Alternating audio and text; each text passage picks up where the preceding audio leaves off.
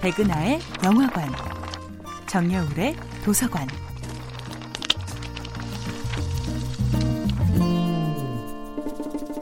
안녕하세요. 여러분과 아름답고 풍요로운 책 이야기를 나누고 있는 작가 정여울입니다.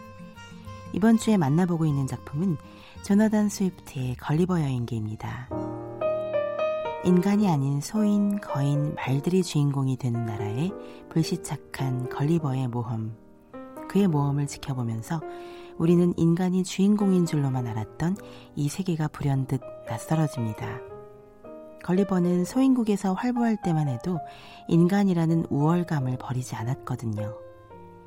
하지만 걸리버가 점점 다양한 인간 이외의 존재들을 만날수록 자신이 주체가 아니라 객체가 되는 경험을 통해 인간의 역사와 인간의 욕망의 추악함을 깨닫게 되지요.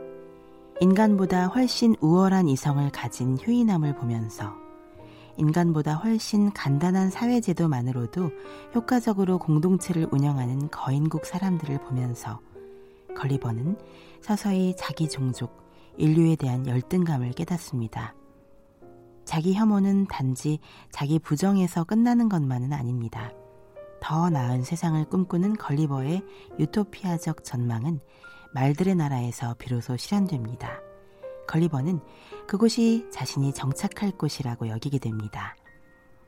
인간이 인간다울 수 있는 이유는 자신의 결점을 똑바로 바라볼 수 있는 능력 때문이 아닐까요? 그 능력을 쓰지 않는 한, 한 번 저지른 잘못을 또다시 반복하면서 아무런 반성도 하지 않는 한, 인간은 한 마리 야후에 지나지 않는 존재일 것입니다.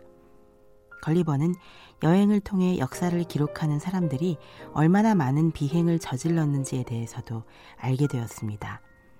많은 왕들이 사약을 마시고 죽었다고 거짓으로 기록되어 있고, 왕과 총리 사이의 대화를 꾸며서 기록해 놓은 것도 있고, 고관들의 마음속을 파헤친다고 하면서 없는 일을 꾸며놓기도 했습니다. 그러자 그들에 대한 존경심이 일시에 사라졌지요. 걸리버는 휴인엄과 소통하면서 자신의 오만을 깨닫습니다. 인간보다는 다소 열등해 보이는 인간과는 감히 비교할 수도 없는 그들의 나라에 대한 방관자의 입장에서 새로운 세계를 바라보았던 것이지요.